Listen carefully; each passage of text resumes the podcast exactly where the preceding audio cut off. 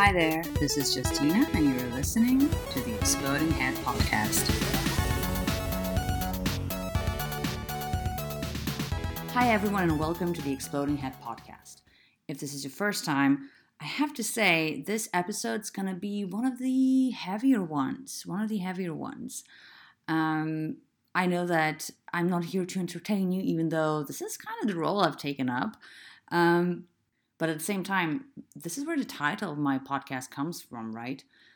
And there's a category of things that, yeah, my head wants to explode when I think about them. And some things, they're really heavy. And this is an episode on some of the heaviest ones. And the very structure of this episode, I have to say, it's it's a bit weird. Like the very beginning, it's kind of loose. There's some detours, some stories, really. And then the second part is where I get into my, you know, kind of political sciencey things, and and then it gets a bit loose again and more kind of open. And that is the structure that I wanted this episode to be. So if it feels a bit unstructured, that's how I chose to have my narrative. In case you're thinking this episode is maybe a little bit different from the rest, not that I have that many by now. But so I hope you find it interesting. I hope you find something valuable here. And let me begin. And today I want to go back to one of the topics that I've briefly talked about in my first episode. Remember, I talked about uh, what good happened in 2020. And one of the countries that I've mentioned was Belarus. Because in Belarus, last year, big, massive protests started against the authoritarian regime, against Lukashenko, who's been in power since 1994, so a long time. And I've talked about Belarus because obviously, when big protests break out, like that's a good thing right? Well in, in that specific context um, you know people are rising up people are saying enough of this dictatorship enough of these lies you know that's not the the present we want to have and that's not the future we want to have for sure. So that's why i've named it as one of the positives. And i still see it as a positive. But i was watching the news the other day and there was um, and there was a video on a lady who is by nationality Lithuanian, but she's been living in Belarus, so she's Belarusian really. And she was captured by the state forces, uh, and then she was tortured really in one of the torture centers in Belarus. And she described what she saw. There were also some videos, probably secretly filmed and just leaked uh, to the media of people just rounded in this um, police gym apparently and yeah you can see that you know they they have been tortured and they have they have been beaten. It's really scary. So she escaped. She's in lithuania now. That's why she was telling her story. And you know it was also the week of the international holocaust remembrance day which was on the 27th of january. And yeah many things just piled up and i didn't have to think more on what the topic of my episode should be. I think sadly it's a topic I could be uncovering every week because shitty things are happening all the time. But I felt that this is a good time. That's why there's an episode in front of you, if, if you haven't left yet. And there was one element of the story of that lady who escaped that made me think a bit more about recent history and and relating it to the Holocaust Remembrance Day, which should be kind of every day, I guess, right? When you think about it you know that phrase never again. It's a phrase used to sort of describe humanity's approach to genocides and crimes against humanity and war crimes, right? So when something horrible happens, we say, well, first we say, oh my goodness, how did that happen? And then we say, well, never again. We've been saying that since the Second World War. We're still saying that because we've had so many of those never agains. And what I'll be mentioning in this episode, my goodness, that's just a small percentage of all the wars, conflicts, and interstate and intrastate conflicts, right? Different types of conflicts, like state against state, civil wars, non state actors versus other non state actors, invasions, military occupations. There's just so much of that never again happening again.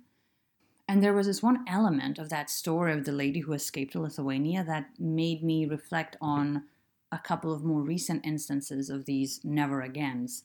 And the lady was saying that people were rounded up and they were kept and tortured in this police gym.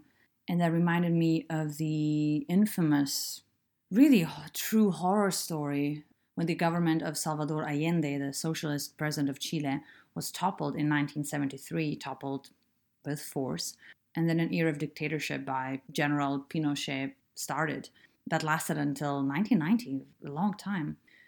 And so in 1973, people who were considered enemies, right, enemies of the now new military regime, journalists, artists, you had trade unionists, anyone left leaning, right? So the people were around in this uh, national stadium in Santiago. And the stadium became a prison, a torture center. And one of the stories that's a bit more known is of a Chilean musician, Victor Jara, who was singing until he died. And his fingers were crushed by his torturers, so he couldn't play his guitar anymore. And then he was shot. That's just one instance of many. And I thought there's just something extra appalling about taking a place that's a some kind of a public space, right? Like a stadium, or okay, you take that police gym, like it's a gym, a place where you have these shared activities, usually joy, lots of emotion, right? Something, you know, positive, and this is how you're using it now. Not that to say that if, you know, people are tortured in bunkers, like that makes it appropriate and fine, like obviously no. But I just saw that similarity there. And sadly, it's not just a similarity between what we're seeing in Belarus and what happened in Chile. There are tens of countries that had brutal military regimes and like what spaces they've used. But I think these moments when you make those connections, you kind of make those connections that are of humanity and of shared human experience, however horrible it is. And I think it's important to share them. It's it sounds like a detour in a way it is, but once again, it's my podcast. And I was also thinking there are so many different types, right, of those never agains. So, what we had in Chile, that was a military dictatorship, and the terror that the state was inflicting onto its citizens was, well, supposed to be, you know, secret, but at the same time, this is how terror works, right? Uh, if a population is being terrorized, it means that they are being deterred from engaging into certain actions.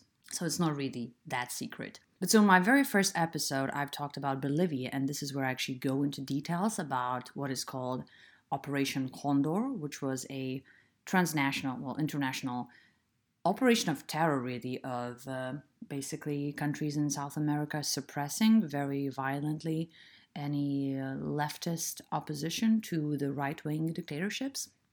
But so Chile was a part of that, and it played actually a major role in Operation Condor.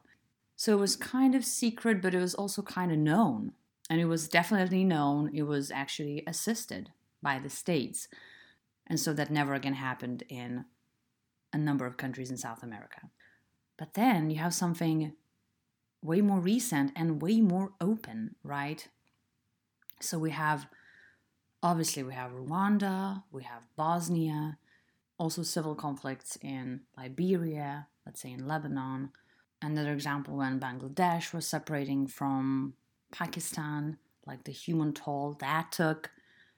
That is all in the previous century, right? It's all documented. Like we have photos, we have videos of these atrocities.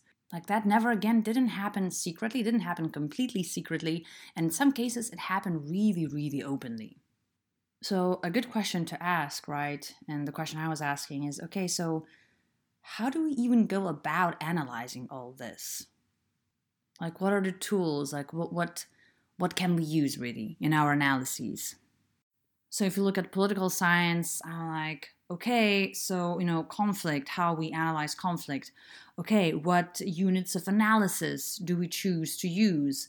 As systemic, like we look at all the countries at the international community, or we look at just states, like state is the principal factor, and actor, we look at non state actors, like going more deep into states. We'll look at what roles different parties, different groups of people play. Or we look at another unit of analysis that you can use a personal level.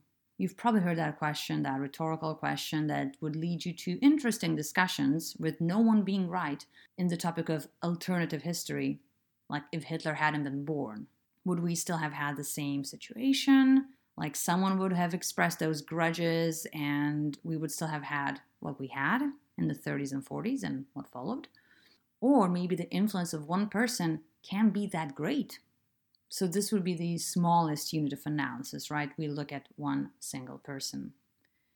But this is just political science, and I think this is where, not to trash my own discipline, but obviously different disciplines they ask different questions. They don't pretend to ask all the questions. They say okay we're going to focus on that.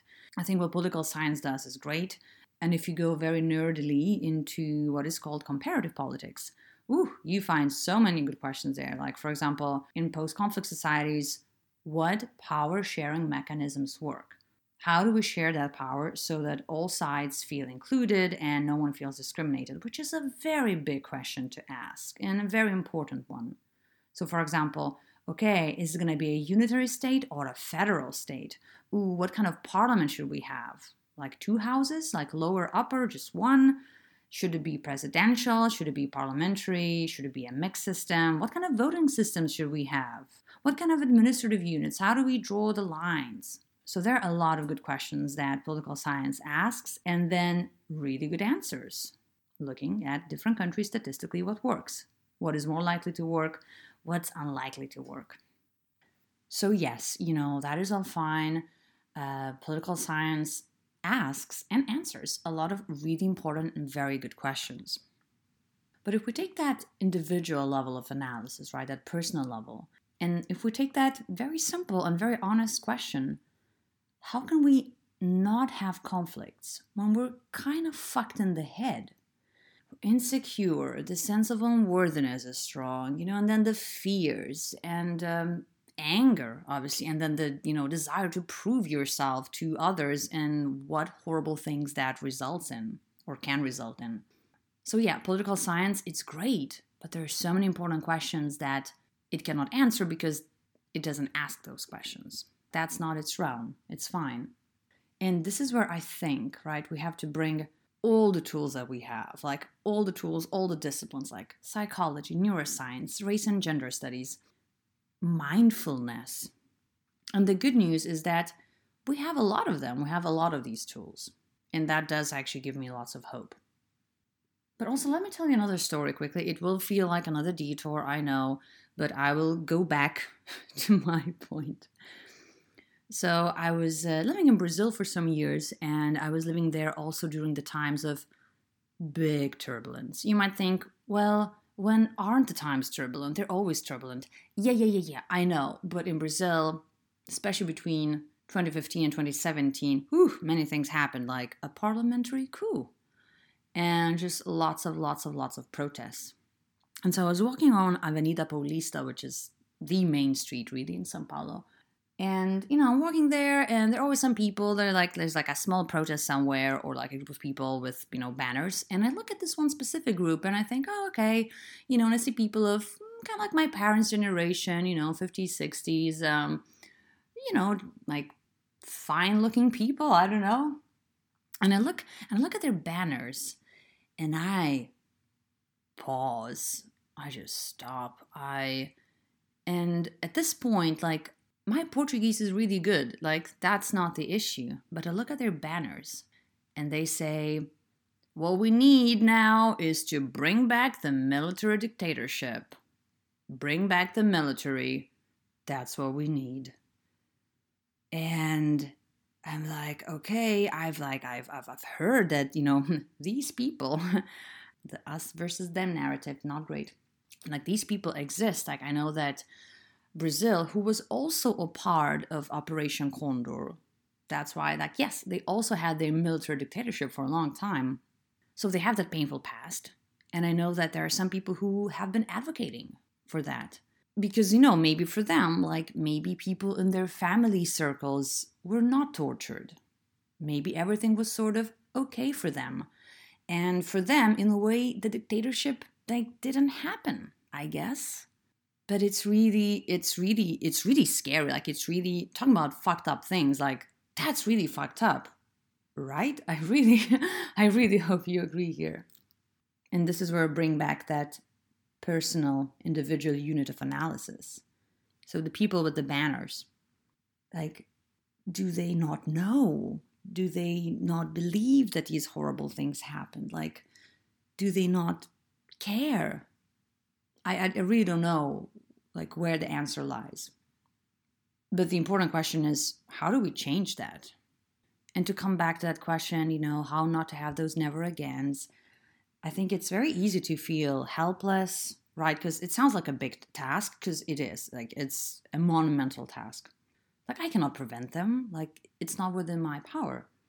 But I think it doesn't mean that we cannot start like anywhere, right? So, man, simple things like, hey, educate yourself, talk to others. More importantly, bring empathy to your conversations, like listen deeply. Especially that empathy, I think that's fuck, you know, that's key. Yeah, I think we, you know, might not stop, you know, crimes against humanity through our conversations, but maybe through those conversations, through engaging with others with curiosity, I guess, and with that empathy, maybe, if anything, we can just make those people who are holding those banners saying bring back the dictatorship if we could just convince them maybe not to have those banners. That's meaningful. Like that's progress. And i think it really matters. And in the end i want to leave you yes i will leave you. This episode has an end with a really nice quote. It's a quote by kurt vonnegut who kind of doesn't need an introduction but i will say that he was an american writer and his writing if you feel it or not, it's very nicely political, right? The messages behind it. And here's a quote that I think my sister shared with me. This is how I check if she listens to my podcasts. So it's a quote not from any of his books, but it's a quote from a conversation with him. And look, I'm no poet. I am not a public speaker. I am not a public reader, but I'll try to do my best imperfectly once again. So this is his quote. Well, I worried some about, you know, why write books? Why are we teaching people to write books when presidents and senators do not read them and generals do not read them? And it's been the university experience that taught me that there is a very good reason that you catch people before they become generals and presidents and so forth, and you poison their minds with humanity and however you want to poison their minds. It's presumably to encourage them to make a better world. I think to truly not to have never agains, so much is needed. So much. My God. But one of these things, it's poisoning our minds with humanity. And I think to share that poison, and I don't mean Putin in this scenario, okay? I think it's very important. And I think it always matters. So thank you so much for listening. I know it wasn't a light topic, but I think, yeah, that's why the exploding head. It's exploding because the things can be really heavy. So I hope you found it valuable. I hope you found something interesting here. And if you did, who knows, maybe you want to share it. So thank you again and have a good week.